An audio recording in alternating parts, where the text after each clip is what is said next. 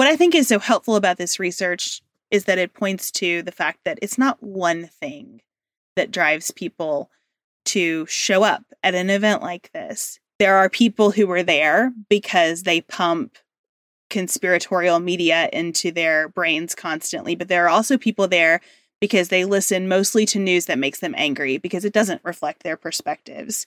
It's good to spend some time figuring out who they were. Like you said, Sarah, not to make them the center of the story, but to make sure that the rest of the story that you're telling from there is is accurate and as complete as possible.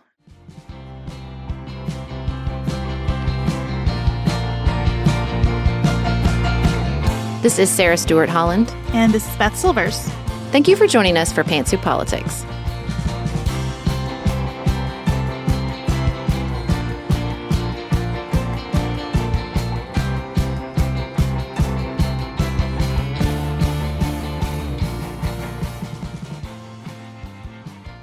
One year ago today, the results of the 2020 presidential election were certified by Congress.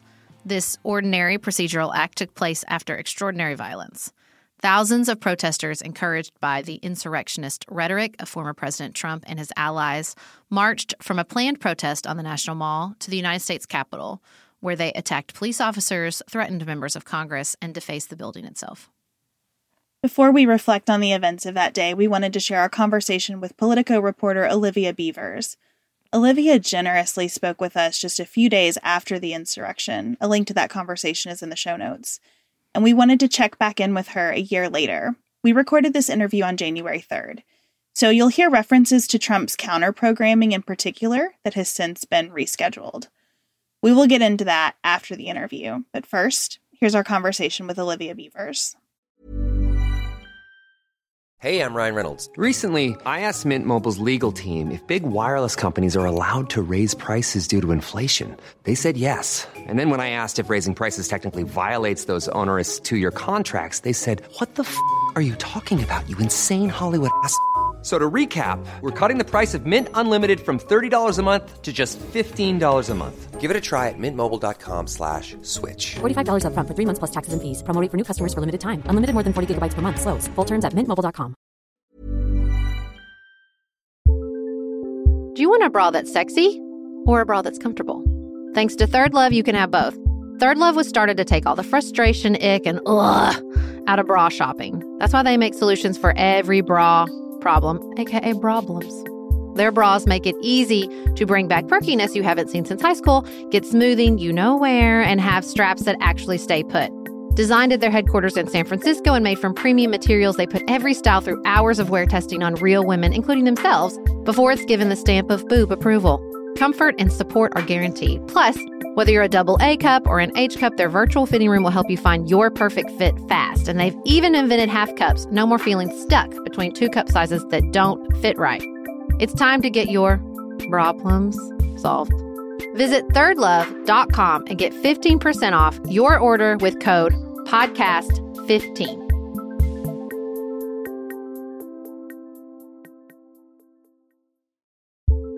We are special breakfast people here at Pantsuit Politics, but not just when Beth and I are on the road. The truth is, I want something warm from the oven every Saturday morning and Sunday morning. It's just the truth. It makes it feel special, makes it feel exciting. I don't want to work at it. So, the first time I ever saw wild grain, which is bake from frozen subscription box for sourdough breads, fresh pastas, and artisanal pastries, I was obsessed. You guys, I've been a member for over a year. It's amazing. It's so easy. Every item bakes from frozen in 25 minutes or less, no thawing required. You can fully customize your wild grain box. You can choose any combination of breads, pastas, pastries. You can even build a box of only breads, only pastas, or only pastries if you'd like. And for a limited time, you can get $30 off the first box, plus free croissants in every box when you go to wildgrain.com slash pantsuit to start your subscription. Sometimes I make one single croissant just for me because I want to feel special, and they're so good. You heard me. Free croissants in every box and $30 off your first box when you go to wildgrain.com slash pantsuit. That's wildgrain.com slash pantsuit, or you can use promo code pantsuit at checkout.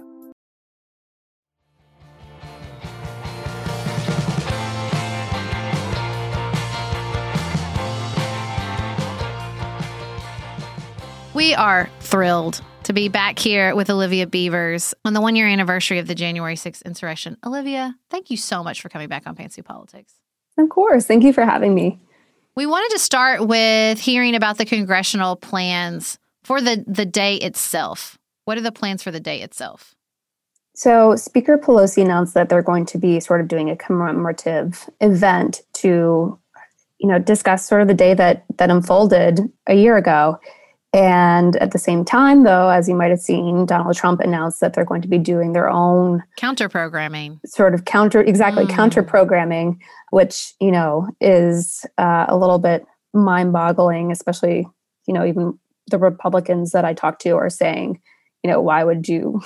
why not just stay silent? Why why hold this event? But that seems to be the former president's mo is to lean in when everyone else is pushing back. So it's going to be sort of interesting to see these two different, very different events juxtaposed next to each other and and how one is sort of honoring the people who were injured that day and the the risk and the threat and just sort of i guess the the heinousness that happened. And then the other is sort of pushing this counter narrative of you know ashley babbitt died you were fighting for the election you were there to support me yada yada so something that we're all looking to see how that unfolds i'm interested in your perspective on the difference over the year from immediately after the event where we thought and the, the consistent message was this will be a negative for Donald Trump. He needs to run from this. this even now we know the text messages, right? Mm-hmm. From Laura Ingraham, you're here, mm-hmm. he's hurting all of us, to the way we've all watched the Republican caucus, from candidates to the voters themselves to the activists, really embrace January 6th. What's that been like from your perspective? Well, Sarah, I, I think about, I think it was during the six months after January 6th. And I posted what I had written the next day, or I had written it the night of the January 6th attack after we had been cleared to go back to our desks. And I was writing from a first person experience. And I posted it online. And, you know, these pro Trump trolls started going after me. And they're mocking me for the fear that we felt. They're mocking the calling it overhyped, whatever they wanted. And I was sitting there thinking, where were you right after January 6th? Because none of you were saying this stuff. Mm-hmm. Time and mm-hmm. politics have dripped into your views and your discourse. And for someone who is discounting the experiences of hundreds and hundreds of people who were in that building that day, it just either your mind is completely influenced with a false narrative because you don't want to believe that someone that you followed could let this attack happen and not put themselves in there and try to stop it or you, or you're purposely trying to mislead people about what happened that day mm-hmm. and so i had a few pe- few republicans reach out and um, now that is i cover house republicans as my beat and they were like saying, "Oh my gosh, the comments! I'm so sorry." And I don't really look at the comments. Just you know, that's a mental health decision mm-hmm. that um, that I make. But you do see them here and there, and it didn't affect me. But I just I remember being extremely surprised, and it's one of those things where I saw it happening slowly and mm-hmm. and picking up. I think that there was a calculated decision by certain Republicans that Donald Trump was going to have influence again they realized that the base was rallying around Trump for various different reasons. And I think that's why you saw McCarthy fly down there and try to get Trump back into his graces after he had been pretty critical. And there's he's not alone. There are other Republicans in the Senate and the House who have done that, and outside of that who are influential in politics. But there was there was a pretty quick change of thinking that Donald Trump was done after January 6th. And people texting me, how does he recover? And then sure enough, some of them are the same people who are texting me are the mm. ones who are still, you know, speaking highly of him in in person, even if they are privately saying, I can't believe this guy is still still has the influence that he does over our party. I read this morning that Kevin McCarthy has been critical of what Speaker Pelosi and Leader Schumer have planned for January 6th. And you mentioned that House Republicans have kind of said quietly to you, why why do the counter programming? Are they in step with the way that Kevin McCarthy has just been critical of what Democrats have planned? Or do you sense that people who were there, regardless of their party affiliation, need this commemorative event? It depends really who you ask. There's almost, I would say, the majority of Republicans that I talk to, whether they voted to impeach or whether they really dislike Trump and they're more open about it or very vocal about it privately, they will say that they disagree with the January 6th committee that is currently investigating what's going on. And that has led to this sort of us versus them dynamic between Democrats and Republicans when it comes to January 6th. But there are some people who it seems like the the effects of the day, the trauma of the day has sort of worn off for them and mm. they want to move on. They want a different new discussion, one that's healthier and and moving past it. And then there's others who seem to be sort of in between being like, you know, our position has never changed, but but we can't keep relitigating what happened. And so, you know, them saying that they disagree with Pelosi, McCarthy saying disagree. I wouldn't say like every Republican is on board. I'm sure that there are some who definitely want to be honoring the police officers, but there is this now knee jerk reaction to disagree with whatever she does, I think, related to January 6th over her decision to remove Republicans, two Republicans from the January 6th Select Committee. It's interesting considering their opposition to a bipartisan commission, which they had the opportunity to do where Nancy Pelosi would not have been in charge.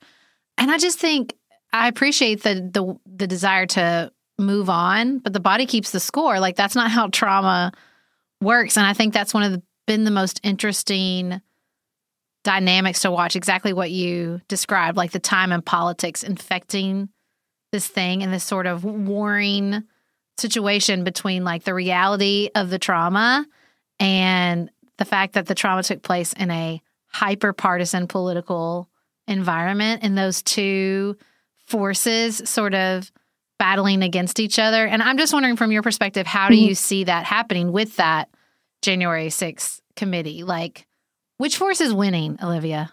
Which force is winning on the on the investigative committee? well, I mean, um, it depends how you want to describe winning. You know, I think that a majority of Republicans would, you know, turn up their noses at what the January 6th Select Committee finds, even though you have Liz Cheney and Adam Kinzinger serving on the committee, though they are at the appointment of Nancy Pelosi. I think it's become politicized by Republicans as being unfair. And whether or not, you know, Jim Jordan and Jim Banks were going to be, you know, either fighting with Democrats every step of the way or helping them get to the bottom of what happened.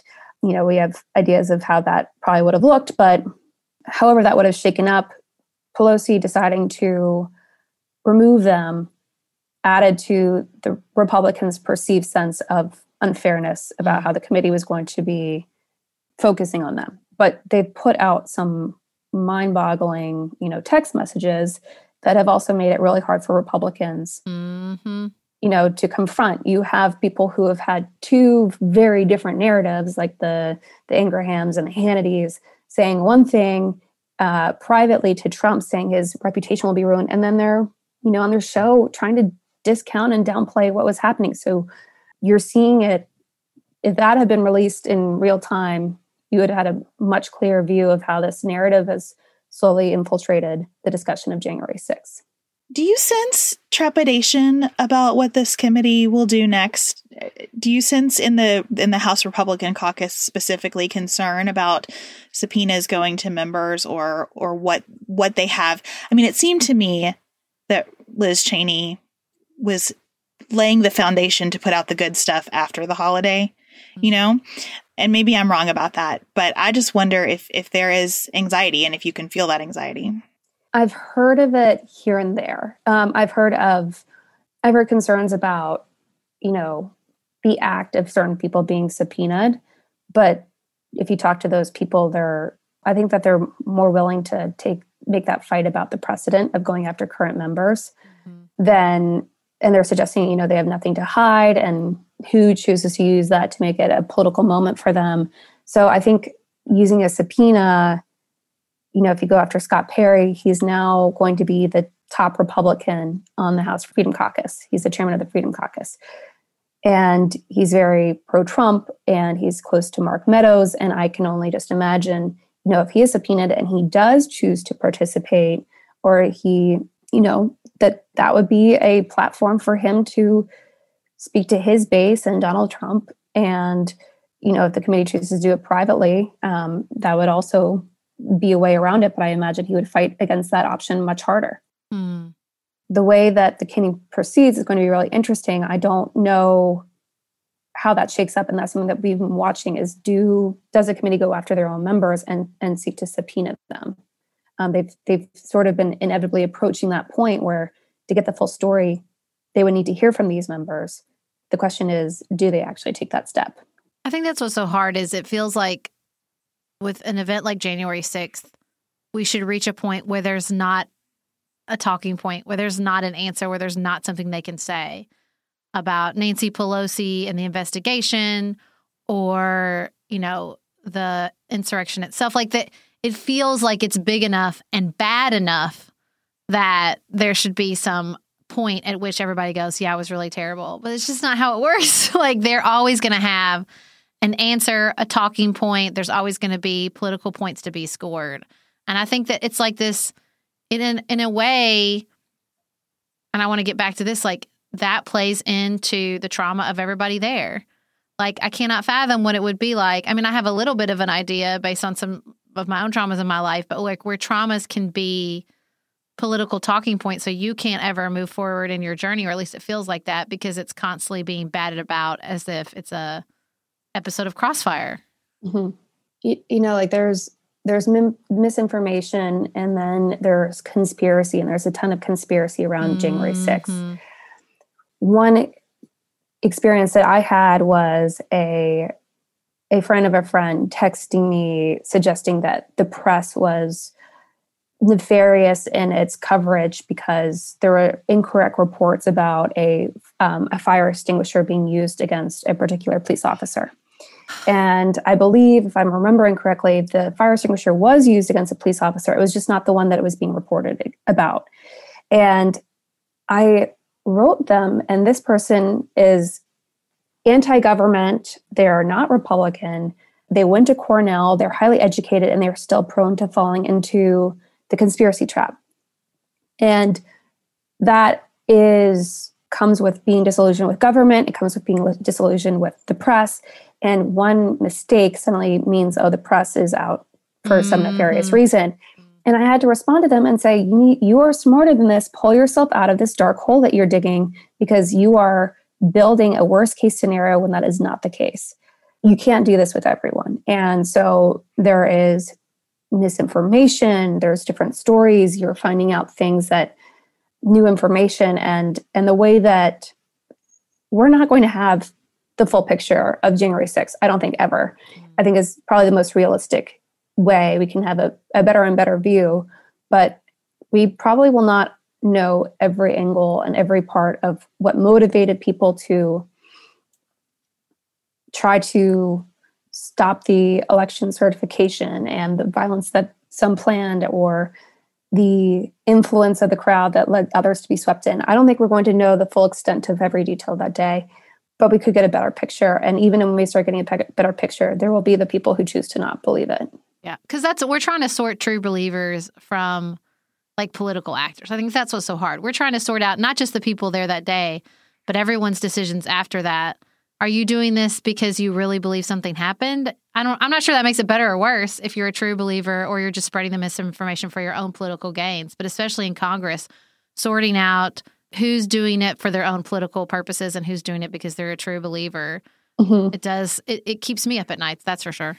One example of uh, something that happened, I think it was like the week after January 6th I decided to interview the House Republicans who responded on the Capitol floor of to the rioters coming in. And I fast forward and I saw a tweet from this Congressman Troy Nehls, who was one of the freshmen who responded and was addressing the rioters. And he had given me a quote along the lines of, you know, if they had come through that door, the police officers would have had every right to shoot them. And and so I was like, oh, that's that's interesting, but I didn't include it in my report at the time. And then I saw, I would say maybe now three months ago, a tweet from him saying Ashley Babbitt was murdered. Oh my gosh. And so I tweeted um, and I said, this is a really interesting perspective for someone who told me, and I, you know, put the quote out, I put the audio out. And I got a phone call from him, and he said the difference was that at our door, they were using sharpened flagpoles to break in. So they were armed and they could have caused severe damage to us. And I were going back and forth, and, and it was a 30, 40 minute phone call. And then I send him a video of Ashley Babbitt. And I said, Sir, they are using the same things to strike through the windows that they could have used on the police officer and the member behind them to come through. So I don't see how you are claiming this door is different from the other door. Mm-hmm. It was a um, respectful conversation, but it ended with we're going to disagree mm-hmm. uh, to mm-hmm. disagree. But there, they were caught in a position where their views have obviously changed, and politics had become involved. Ashley Babbitt is a name that is just echoes with Republicans like Troy Nehls echoing that she was murdered even though there was a position at one point where Republicans said that the police officer who shot was in the right before anything had determined whether there, he was, you know, guilty or not in in using that that force. Can you help us understand uh, what the end game is here, both from the perspective of the the committee that's investigating January sixth, and from House Republicans who are actively opposed to this committee's work? So um, perhaps it's uh, a jaded view, but I tend to always think like the end goals tend to be what is best politically, right? In, in this world that we work in. I'm not saying that that is a flat for both or either, but I'm saying, you know, if you need to look at it through a lens, there is a reason I think where Republicans would privately say that they did not there was an effort to kill the commission, not the January 6th committee, but the commission that would have been bipartisan, because there was a danger that that investigation would be damaging to Republicans leading up to an election. And how, like, how do you win back the House if you are finding more and more details about, you know, certain discussions that Donald Trump had, like we we saw recently, and, and stuff that we don't know? That I think is is a factor here. And in terms of the January 6th committee, it's I won't say like there's a motivation when they have the broad mandate of like discovering what happened that day. Republicans who are critical of it will say it's to hurt Donald Trump and Republicans by two people who have altered their entire career trajectory because they believe strongly enough in pushing back on the, the state of the party after mm-hmm. the attack. So you can look at the arguments and both both can believe are true. But as to, you know, what people genuinely believe, I think they each everyone has their own motivations in politics and I always try to incorporate those as well. It's damaging for Republicans to keep on examining it.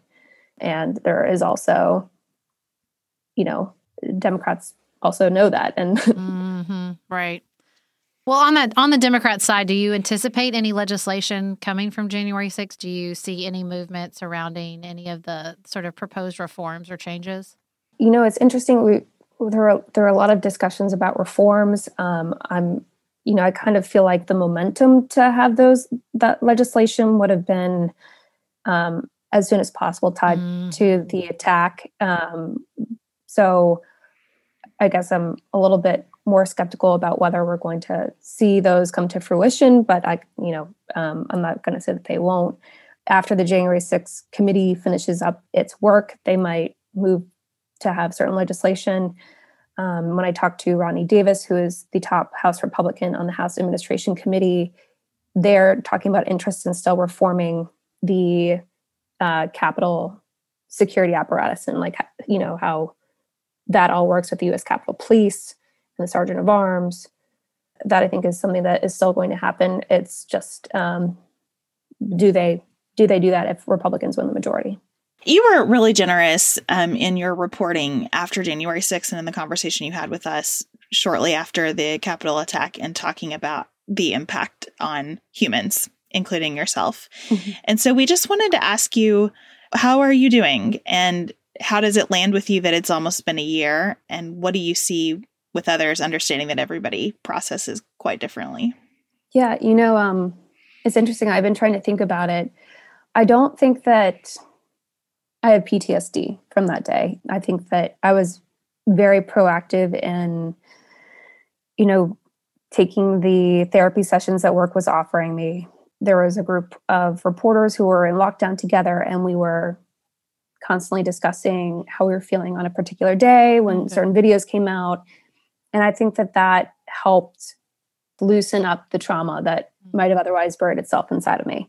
But the day will still impact me in ways that I don't I can't always imagine. Like I I stood outside probably just a month ago. Um, I remember looking down and I was in the area where ashley Babbitt was shot. I remember thinking, I, I wonder if those marks in the marble are blood stains.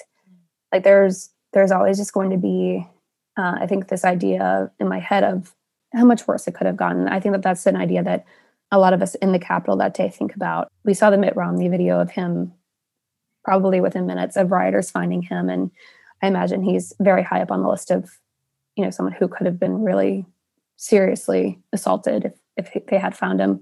But he wasn't the only one. There were House Democrats who were fleeing the the um, House chamber, and they were very close to the rioters finding them.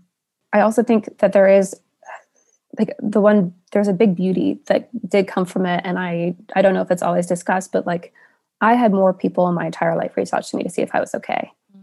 and um, i had people on your show who reached out to me some of them were you know nurses who have been dealing with covid who said like hey thank you for sharing my story i'm also dealing with trauma and like you know we were able to have a conversation there was just like a, a level of outreach that i would have never expected and there were friendships that formed with people that I saw every day in the Capitol who now were constantly like, Are you okay?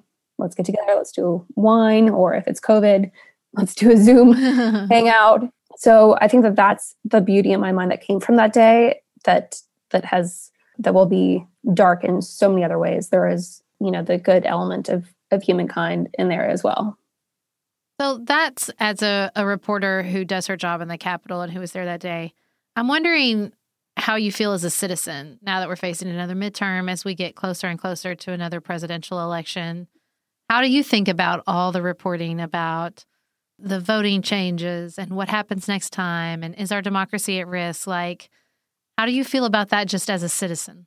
I think there's concern, and I, I ask I ask this of members as well. I think that there's a concern that there's going to be another January 6th attack because of how quickly it got politicized and how quickly there was a movement to either not believe it or to you know shrug off resp- mm. who was responsible and stuff like that so i was asking people are you afraid of another january 6th it doesn't have to look like what the one that we saw but you know it can be another sort of attack on the institution because of perceived baseless claims that someone decides to push because it benefits them politically and i I'm sort of of the the scary thought that you know that that could very well happen again, and and, and members are too. So I think that that's something that I look at when we start seeing the rhetoric pick up about the state of play heading into next year. Um, it I think that whether or not it's admitted like January 6th was a reality that people realized how much there is consequence to political rhetoric even, if it's not heated on either side. You know, um, we've seen it this year get extremely heated. You know, at, especially at a time when people are like, let's let's tone it down. There were people, you know, ramping it up, and I, you know, I don't really know how you how it in a world where that wouldn't have happened um, because it was so toxic. It was such a toxic day, but um, but yeah, I think that's the the big thing that I'm I'm looking at is what form do we see January 6th morph into since it doesn't seem like it's it's an issue that's fixed going forward. I read one of your colleagues refer to the Capitol community this morning and talking about the resources that are going to be available.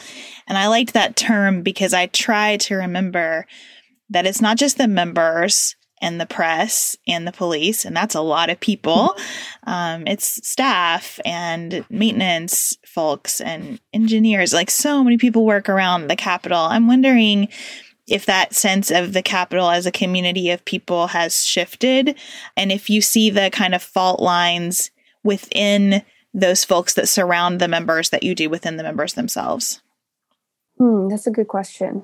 I think there is a sense of community, but you know, community is is both who is welcomed into it and who wants to be part of it. Mm. Um, I think about there are people who receive much less attention, and I, I think I mentioned on your show, and it, it's like a an image that sticks with me. Um, was a woman in Dunkin' Donuts on her phone just crying, um, and I don't know what she saw, and I wish I'd stopped and asked her. I wish I had given her a hug um, there was a police officer who, in the day, I think like three or four days after the attack, I went back and, and tried to sort of, you know, not, if you follow the horse, you know, not spend too long before I got back on in the saddle again. And, um, you know, he hugged me, asked how I was doing, and I asked how he was doing. And he was talking about all of the, all the stuff that he had to deal with. He's, he's black. and He had a lot of racist comments made towards him. And that now is someone who I see and will go hug in the Capitol when we cross paths. There are the groups of women, there's the women, the reporters who were able to bunker in Congressman Gallego's office. We have a text thread and we check in on each other. Um, so the communities are there. There's staff who I remember meeting with and, you know, can go with to talk to, but, um, but I don't know if, you know, there's little concentrated pockets i think within like the broader community is i guess the word i'm trying to say and there are you know i think a, there's a continuing push further to be resources so people can address the trauma but when you talked about different levels of trauma i think that there needs to be uh, as, as you mentioned the understanding that not everyone is going to be in the same place and i know when i was starting to feel better about the situation there were other reporters or other staffers who were still severely impacted by the events of the day. And um, go, going to certain areas brought up memories. And sometimes that happens to me too. I'll be, I remember being back in the gallery and like looking around and thinking, oh my gosh, you know, it's my first time mm-hmm. back here. Uh, and, and that's where I sat. And that's where I, I, I had to jump over, you know, a, a barrier to, before I had to take cover. So we all are sort of in different levels and i think that like understanding that no one is going to be processing that day the same. Think about that lovely quote from the 9-11 piece where they talk about grief is like a mountain. Everybody climbs it at their own pace.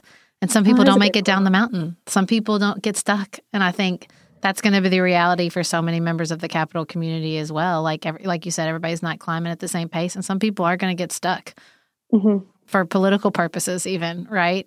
Um, and I think that that's that's a really hard thing to to deal with as well when you're still interacting all together in this space where this event happened every day. Mm-hmm.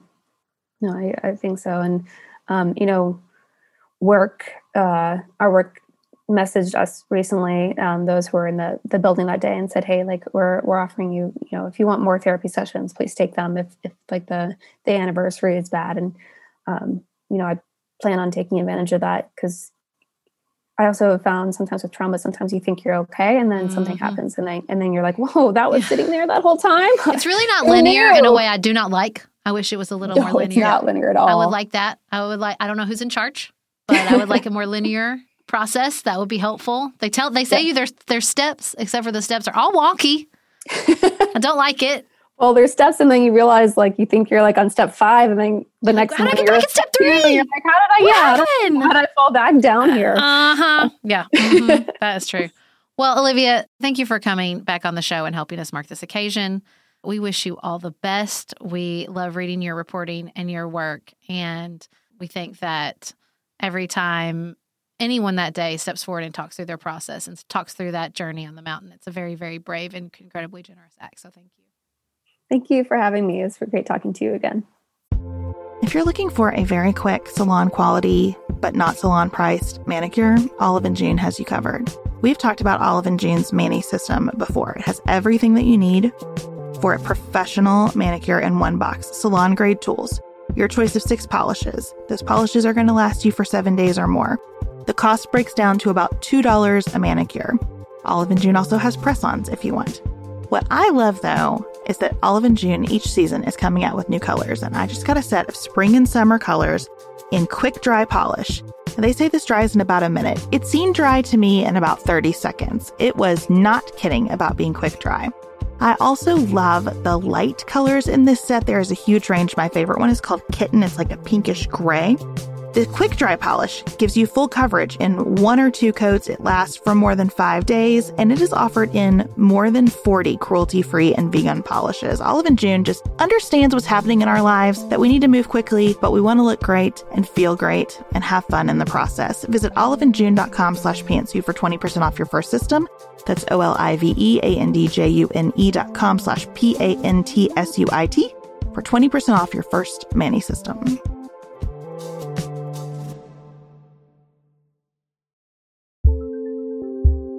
Just finished A Court of Thorns and Roses and craving another fantasy world to devour?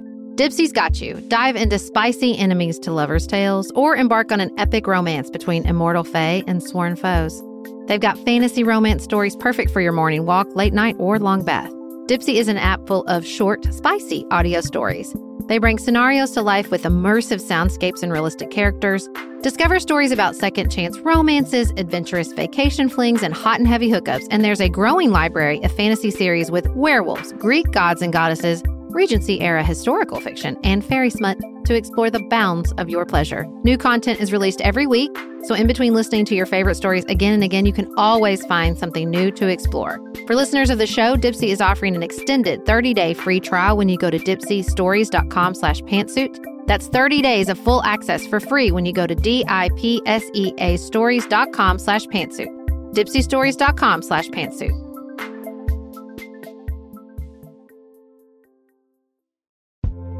This show is sponsored by BetterHelp. Can I get something off my chest? Every day I feel a little pang of sadness because I think about Griffin going away to college. Y'all, he's a freshman in high school. This is not healthy or normal. This is why I have it on my list of things to talk to my therapist about. We all carry around these things, big and small. When we keep them bottled up, it can start to affect us. Therapy is a safe space to get these things off your chest and to figure out how to work through whatever's weighing you down. If you're thinking about starting therapy, give BetterHelp a try. It's entirely online, designed to be convenient, flexible, and suited to your schedule. Just fill out a brief questionnaire to get matched with a licensed therapist and switch therapist anytime for no additional charge. You gotta get it off your chest. And you can get it off your chest with BetterHelp. Visit betterhelp.com slash pantsuit today to get 10% off your first month. That's BetterHelp, H-E-L-P dot com slash pantsuit.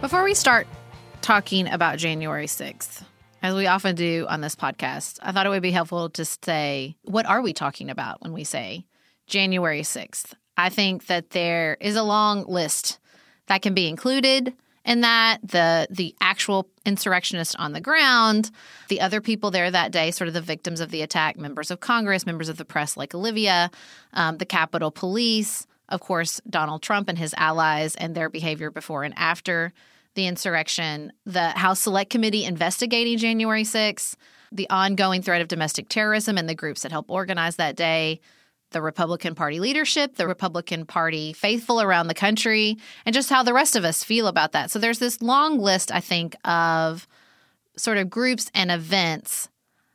You know, for me, Beth, as I look back, I think the most um, important thing that I want to talk about today with you is the actual insurrectionists, like the people there on the ground. Because I think once you get into like Trump and the Republican Party, then you're way expanding. You're expanding into the events before, you're expanding into the impeachment and everything that came after. I think all that's important, but I think we're just still in the process.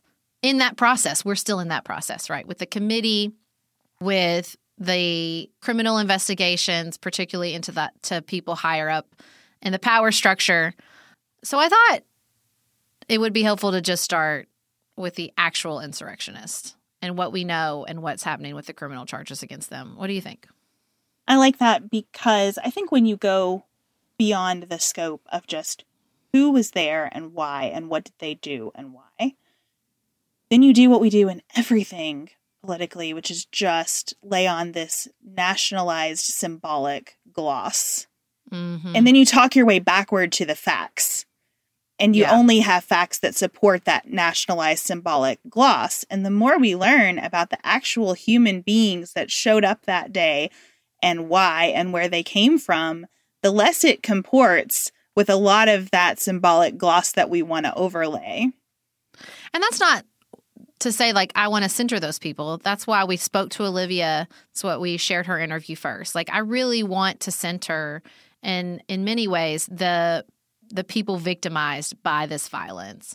The Capitol police officers, the members of the press, the members of Congress who like we spoke with Olivia are still deeply traumatized by the events of that day. But I do think we have to talk about how we got there, how we got to people attacking police officers and to to talk about that you have to talk about those people not as a just this sort of stand-in caricature but the actual people themselves and there's been a lot of really interesting reporting and research into that so at this point a year out we have over 700 people that have been arrested at least 225 people have been charged with assaulting, impeding, or resisting law enforcement during the riot. We have 75 who are accused of using a deadly or dangerous weapon against the officers. I heard a um, FBI investigator say though that like this is just the beginning. The government estimates that as many as 2,500 people who took part in the events of January 6 could be charged with federal crimes, and that we could be watching these charges for years. Like we are, we are just at the beginning of seeing actual criminal consequences for the people on the ground that day. It's a real case study in kind of a new era in crime too because mm-hmm. part of the reason this is going to take a long time there's there are mountains of evidence created by the people involved just the hours and hours of live streamed footage yes. the hundreds of tips per person that came into the FBI after seeing social media posts i mean we just the the way that people behaved and captured themselves behaving at this event is unique to this moment in time. And you have those sedition hunters. There's like so much reporting on the sedition hunters, the people who have taken it upon themselves to basically help law enforcement sort through this massive amount of evidence photographs, social media posts, videos all over the globe. Like I listened to an interview from somebody who lived in Germany who was helping sort through all this. So we do have over 160 guilty pleas, and to date, at least 70 defendants have been sentenced for their roles in the January 6th insurrection. And like those sentences are all over the map. You have two months of probation for nonviolently entering the Capitol. You have five years in prison for assaulting officers. Robert Scott Palmer, a Florida man who admitted he assaulted officers, was sentenced to 63 months in prison. That's the harshest sentence so far.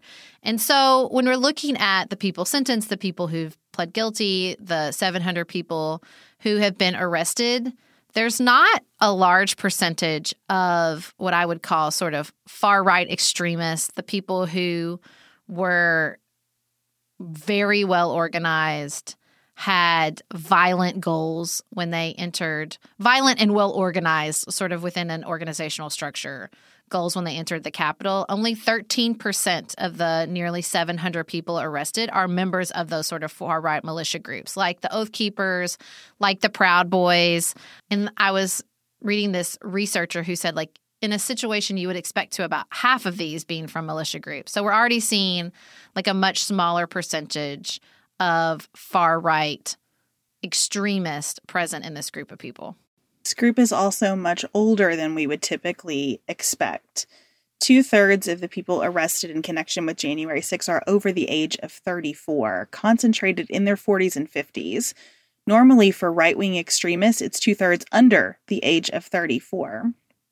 We also have just different levels of education. The January 6 arrestees, 25% of them have college degrees, which is close to the national average of the electorate. About 15% had prior military service. That's much lower than we see mm-hmm. in typical right wing extremism quarters as well. I think the most fascinating piece of data that they're gathering about the people on the ground is that 52% are coming from counties that Biden won. If you live in an area like I do, if you live in an area where lots of people voted for Donald Trump and it is a rural area, you were less likely to send an insurrectionist, which honestly, it was surprising when I read it, but it plays out in my life. Like there was like one or two people from my county that were identified and not a lot of people who attended the protest, much less marched on the Capitol. But it's like they were coming from big liberal cities San Francisco, Los Angeles, Chicago, New York City, Texas, Florida. Not li- that Texas is liberal, but it's just, it's really fascinating. And I think illuminating when you see this this particular demographic older CEOs, architects, business owners, decently well educated from areas of the country that were voting for Biden. You might expect that you would have unanimous kind of loyalty to Newsmax, OAN, Fox. What you see instead is a decent number of the people there listed outlets like CNN as a primary news source for them. What I think is so helpful about this research is is that it points to the fact that it's not one thing that drives people to show up at an event like this. It's not the national caricature of a Trump voter who showed up. And there are people who were there because they pump conspiratorial media into their brains constantly, but there are also people there because they listen mostly to news that makes them angry because it doesn't reflect their perspectives. You know, a lot of different things were going on with these people, and that's why I think it's it's good to spend some time figuring out who they were. Like you said, Sarah, not to make them the center of the story, but to make sure that the rest of the story that you're telling from there is is accurate and as complete as possible. Now, there does seem to be a racial component to this group. The same researcher who was gathering all this data found that basically if the county had lost a large proportion of white population in recent years that dramatically increased the probability that that an insurrectionist had come from that county, right? And you see this in the polling too. This belief that this replacement theory that white supremacists espouse is becoming more mainstream. And you're seeing it in people who maybe recently voted for Obama, weirdly enough, or people that live in areas of the country that we don't associate with Trump voters and MAGA hats. That's who came. And as you read individual stories, if you choose to spend your time that way, wow, it is all over the place in terms of people who felt like they were being asked to go and so they mm-hmm. went. People who just really kind of meandered their way to mm-hmm. that spot. Almost every story I have read feels like a fictionalized tragedy of yeah. what modern American life looks like. Yeah. No, I totally agree. I think the moment where Olivia says, this was the consequence of political rhetoric has a consequence. That's what I feel like is the thread running through every single one of these accounts. Like the more we learn about the people that were there, um, including some of the people who died, because five people died that day what you see is this thread of the influence of misinformation, the influence of populist political rhetoric, the challenge before us as Americans, not just when it comes to electoral processes, and there are those, and January 6th revealed those without a doubt, but also the challenge of our political culture, our information environment, our media. To a person, the anger reserved for the media inside these accounts and testimonies and stories, while also talking about how much media people take in, is, I mean, pretty consistent. I think this thread of like the political ecosystem that produced these people and their actions on January 6th is unavoidable. I read a particularly depressing long piece from the Atlantic about how January 6th was just a rehearsal and all of the factors in place when you when you look at the next set of elections and what might happen the next time around.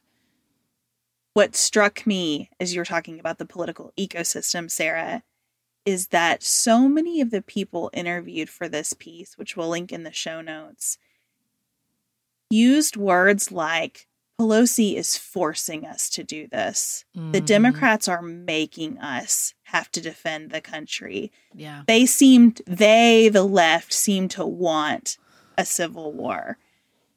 And it's striking to me because I don't see any of that. But the consistency of it coming out from these folks has to grab your attention if you want to grapple with where we are and why we're here. So, if it sounds like I am feeling some empathy or compassion for these people, let me own that. I am. Because one of my central values as a Democrat is that I try to reserve my ire for those in power. And I see a lot of things when I read the stories of the people on the ground that day. I see violence and anger and trauma and pain. And, and together in a group, I, I see a, a certain amount of power. But who I think deserves our rage are the people in power who exploited those people. Donald Trump and his allies and particular the far right media who, before the events of January 6th and since January 6th, continue to exploit political rhetoric, the rhetoric of fear, the rhetoric of they're destroying our country, they want violence, they want a civil war, leftists, libs, socialist. I have a member of my community who who is like in polite society who regularly gets on Facebook and says just abhorrent things. Leftists are here to violently destroy America. It's the people who exploit that. That's who I reserve all my January 6th rage for. All of it. Because it's disgusting. I don't know how Dan Bongino and Ben Shapiro and Candace Owens and all of that crowd now we see their text messages, the Sean Hannitys, the Laura Ingraham's. He's hurting us, which means he's hurting my bottom line. Let's be abundantly clear on what that woman meant.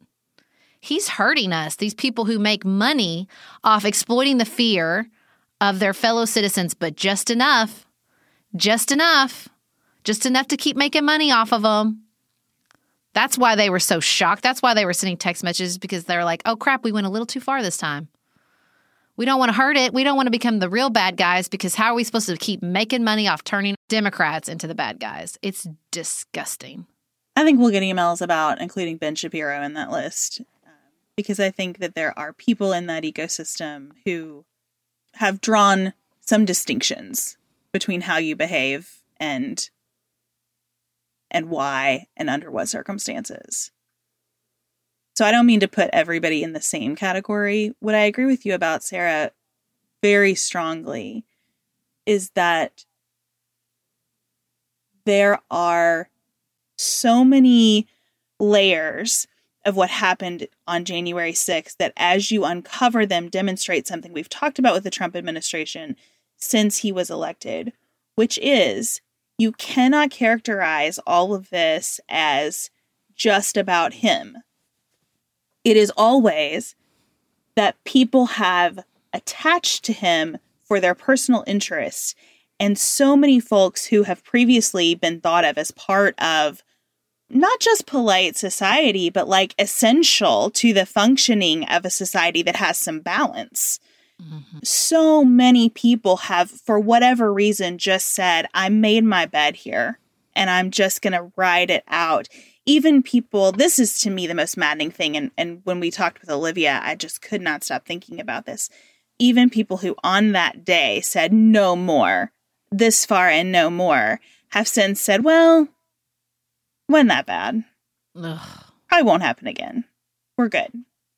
That is what I can't find a way to have any grace for within myself, if I'm being honest. Yep. That is where my grace stops.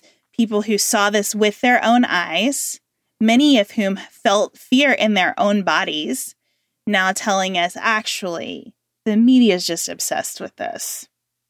You know, clearly January 6th is about more than the 700 or so people who've been arrested. It's about more than all of the people who came into the Capitol. It's it's about a lot of things. We are never ever going to find our way toward a healthier political culture if we're not even willing to tell the truth about the 700 or so people who have been arrested and the the people who actually showed up that day. Yep. Look, to me, Ben Shapiro is to Dan Bongino what Mitch McConnell is to Marjorie Taylor Greene.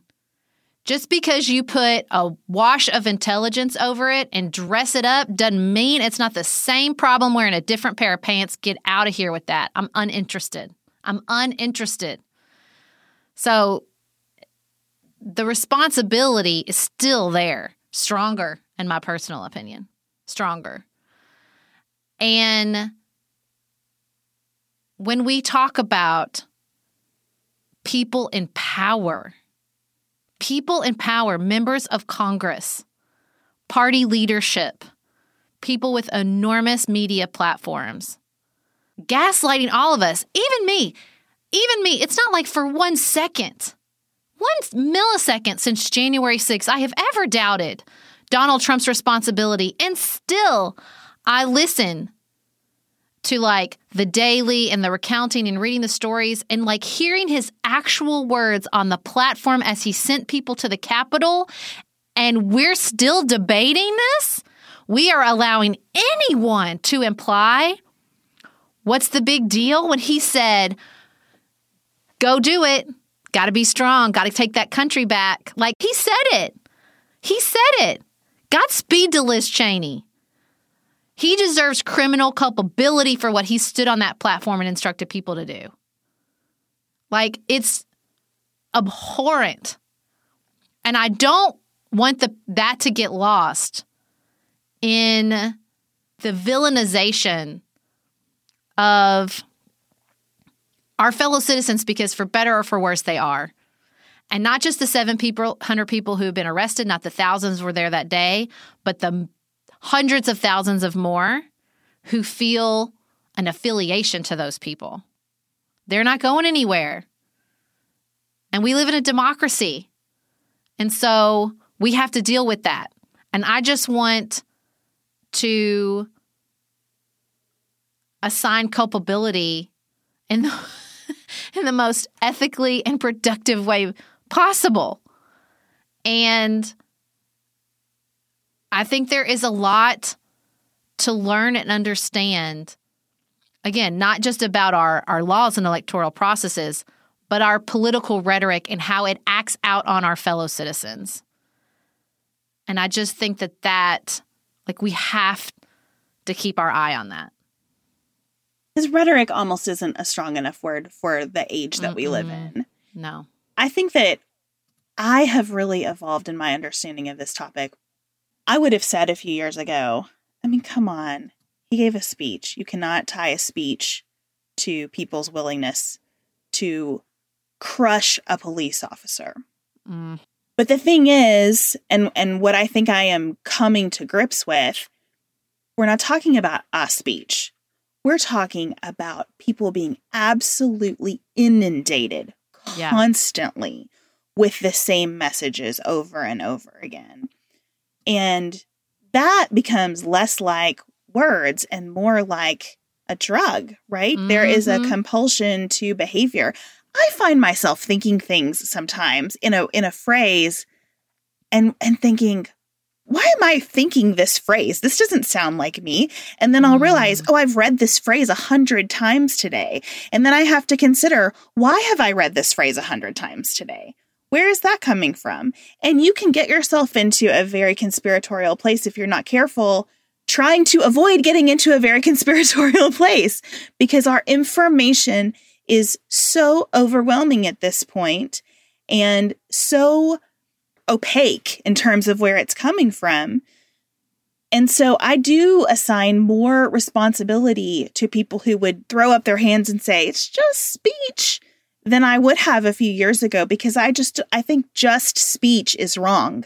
Yeah. Speech has always been the most powerful thing we have, but speech channeled dramatically through multiple 24 7 platforms is something altogether different.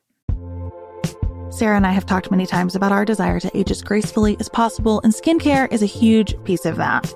I spend a lot of time and money thinking about my skin, and I have added Ritual to my routine, which just gives me a lot of comfort. Ritual is here for us. They have created a wrinkle support skin supplement and conducted clinical studies, so we know it's working. They're taking the guesswork out of skincare.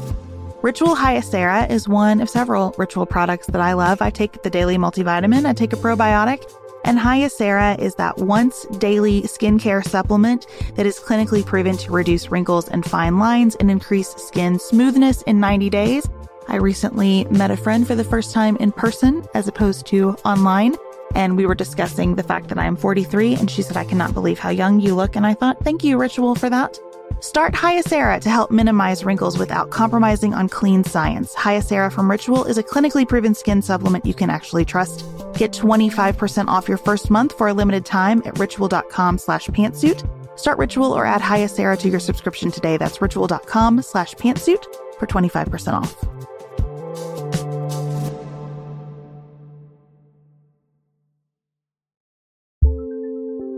There's not much worse than a dry itchy scalp.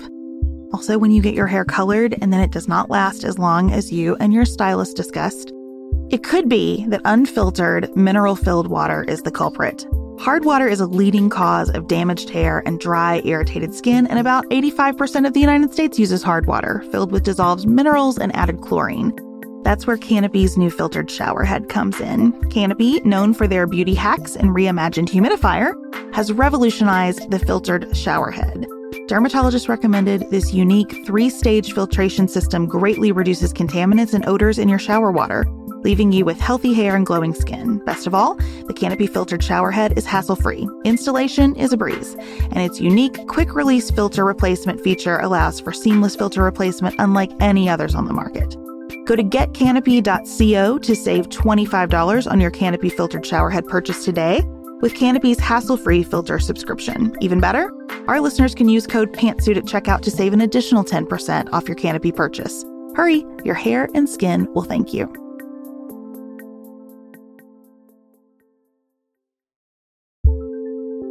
You want a bra that's sexy or a bra that's comfortable? Thanks to Third Love, you can have both. Third Love was started to take all the frustration, ick, and ugh out of bra shopping. That's why they make solutions for every bra problem, aka problems. Their bras make it easy to bring back perkiness you haven't seen since high school, get smoothing you know where, and have straps that actually stay put. Designed at their headquarters in San Francisco and made from premium materials, they put every style through hours of wear testing on real women, including themselves, before it's given the stamp of boob approval. Comfort and support are guaranteed. Plus, whether you're a double A cup or an H cup, their virtual fitting room will help you find your perfect fit fast. And they've even invented half cups. No more feeling stuck between two cup sizes that don't fit right. It's time to get your problems solved. Visit thirdlove.com and get 15% off your order with code Podcast 15.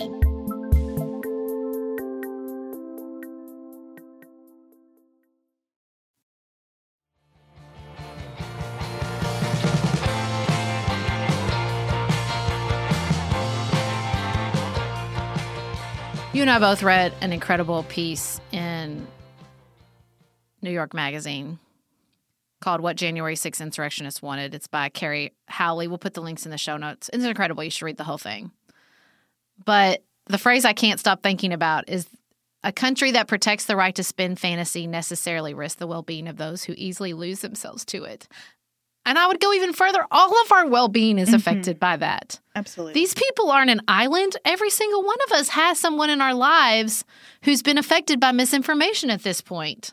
If it affects all of us, it affects our democracy. That's the threat to democracy. That's the threat to democracy. Is, you know, what we've been hearing from all of you for years, ever since, especially since we wrote our book. But what if we can't agree on reality? What if we can't agree on the truth?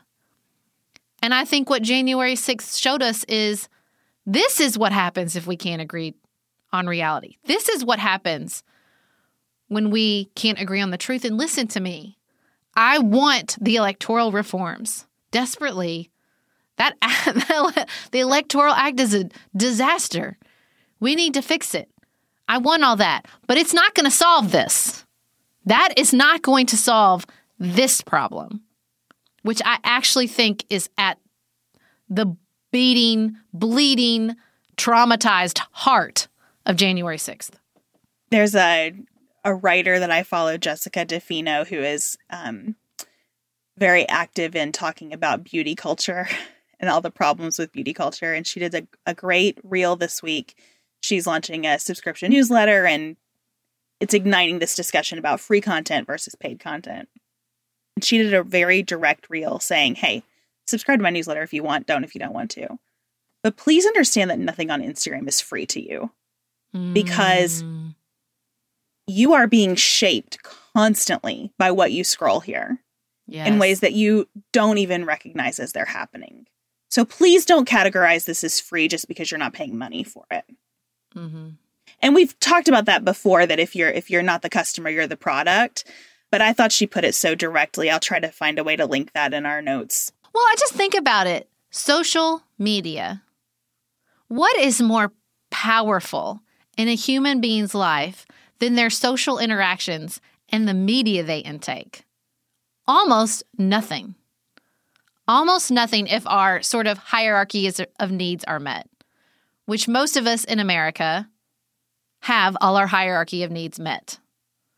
And so what the, that the fact that we are social creatures highly influenced by media and you put those two things together and here we are here we are. If we need updates to our democracy and to our constitution and our understanding how could we not possibly start there?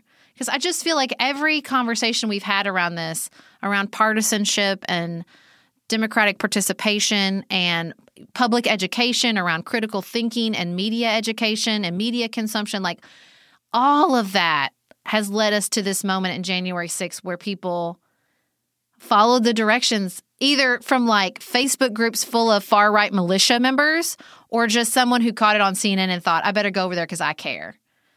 Like, it's just, it, it sweeps up the entire spectrum of what led us to this moment. And, then, and I think it's, in a way, you know, the sort of focus on electoral reforms, again, top priority, most important thing that Congress can do is also, you know, sort of an easy path to distract us from this much harder cultural work.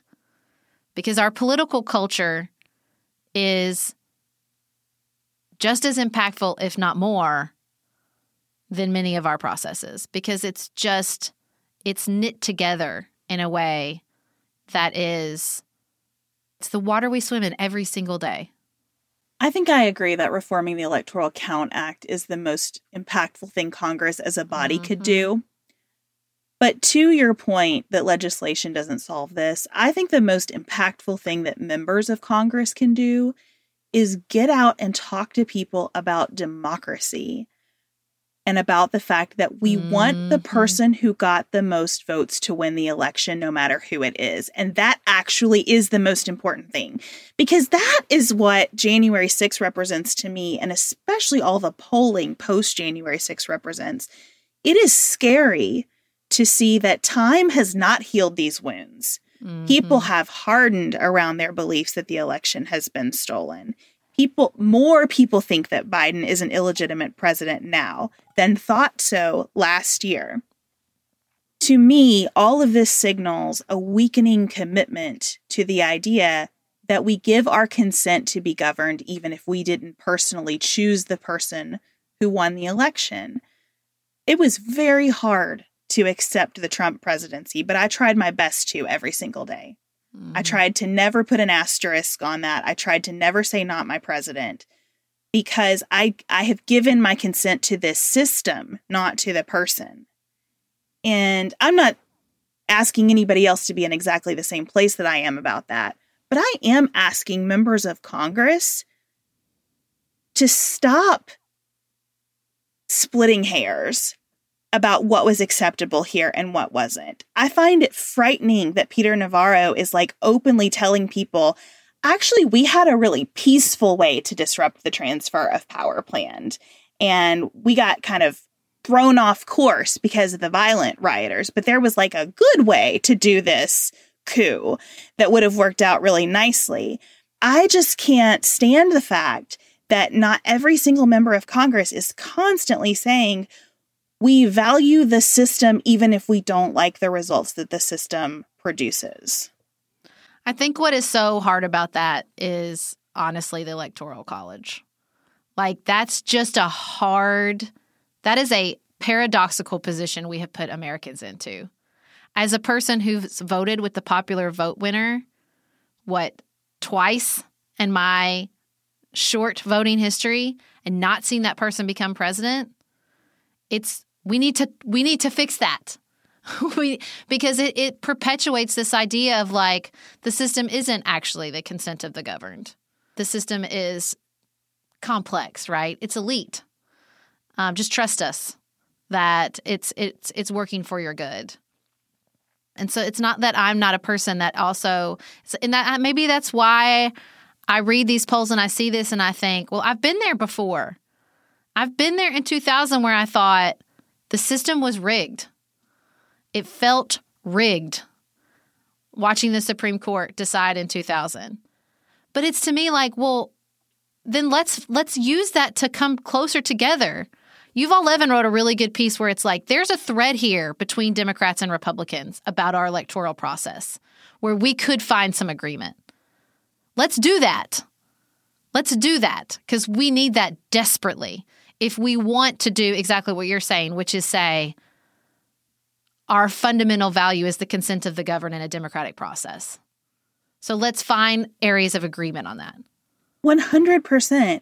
Because a commitment to the constitutional order does not mean that we never change anything. Right. That is another very big problem that we have in this country this idea that we're just done that you if you value the system it means you value the system unchanged forever and ever and and relevant to a world that no longer exists. I don't believe that. I hear the concerns about the electoral college. I hear a lot of concerns. Mm-hmm. I mean, when people are talking about voter fraud, I think, okay, I understand having just spent some time at Walt Disney World, why it frustrates you that there is a more uh, rigorous process to make sure this is actually your magic band than to vote. I get it. Like, I think that's the frustrating thing about being an American right now. We have evidence all around us of our capacity to do seemingly impossible things from the phones that we carry around to the leisure experiences we have access to and the movies we watch. We constantly have evidence of our capacity to do seemingly impossible things, and yet we don't bring that capacity to our civic spaces. And that is demoralizing no matter what part of the ideological spectrum you sit in.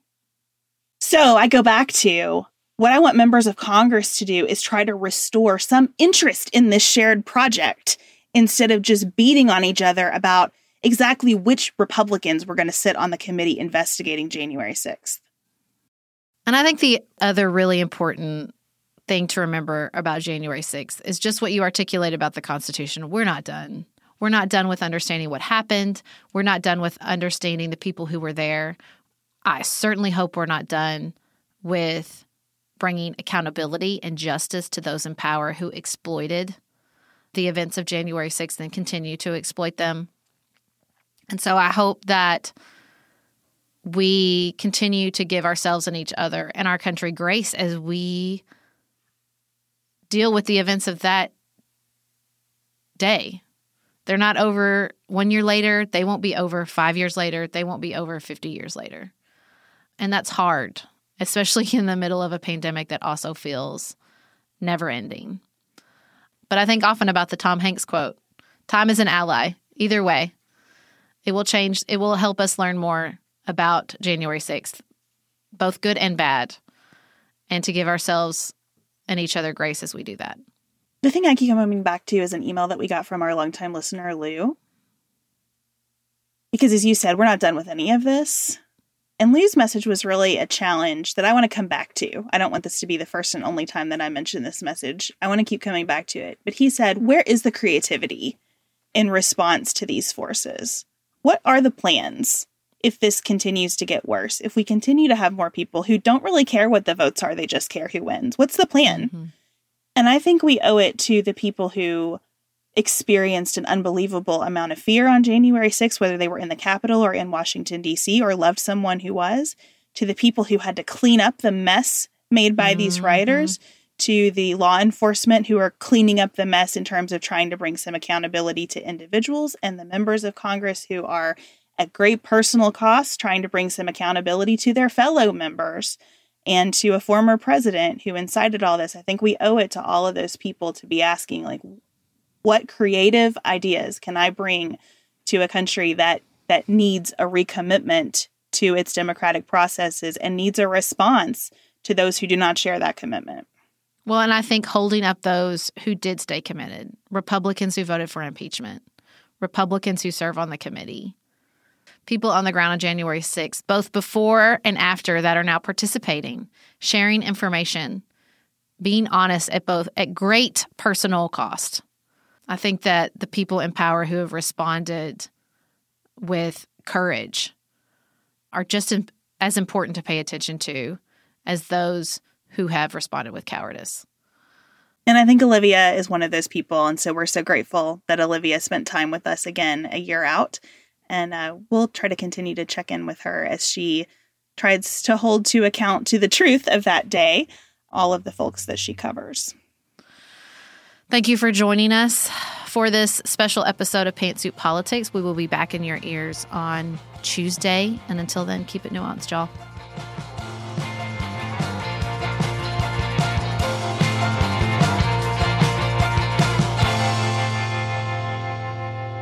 Pantsuit Politics is produced by Studio D Podcast Production. Elise Knapp is our managing director. Maggie Penton is our community engagement manager. Dante Lima is the composer and performer of our theme music. Our show is listener supported. Special thanks to our executive producers.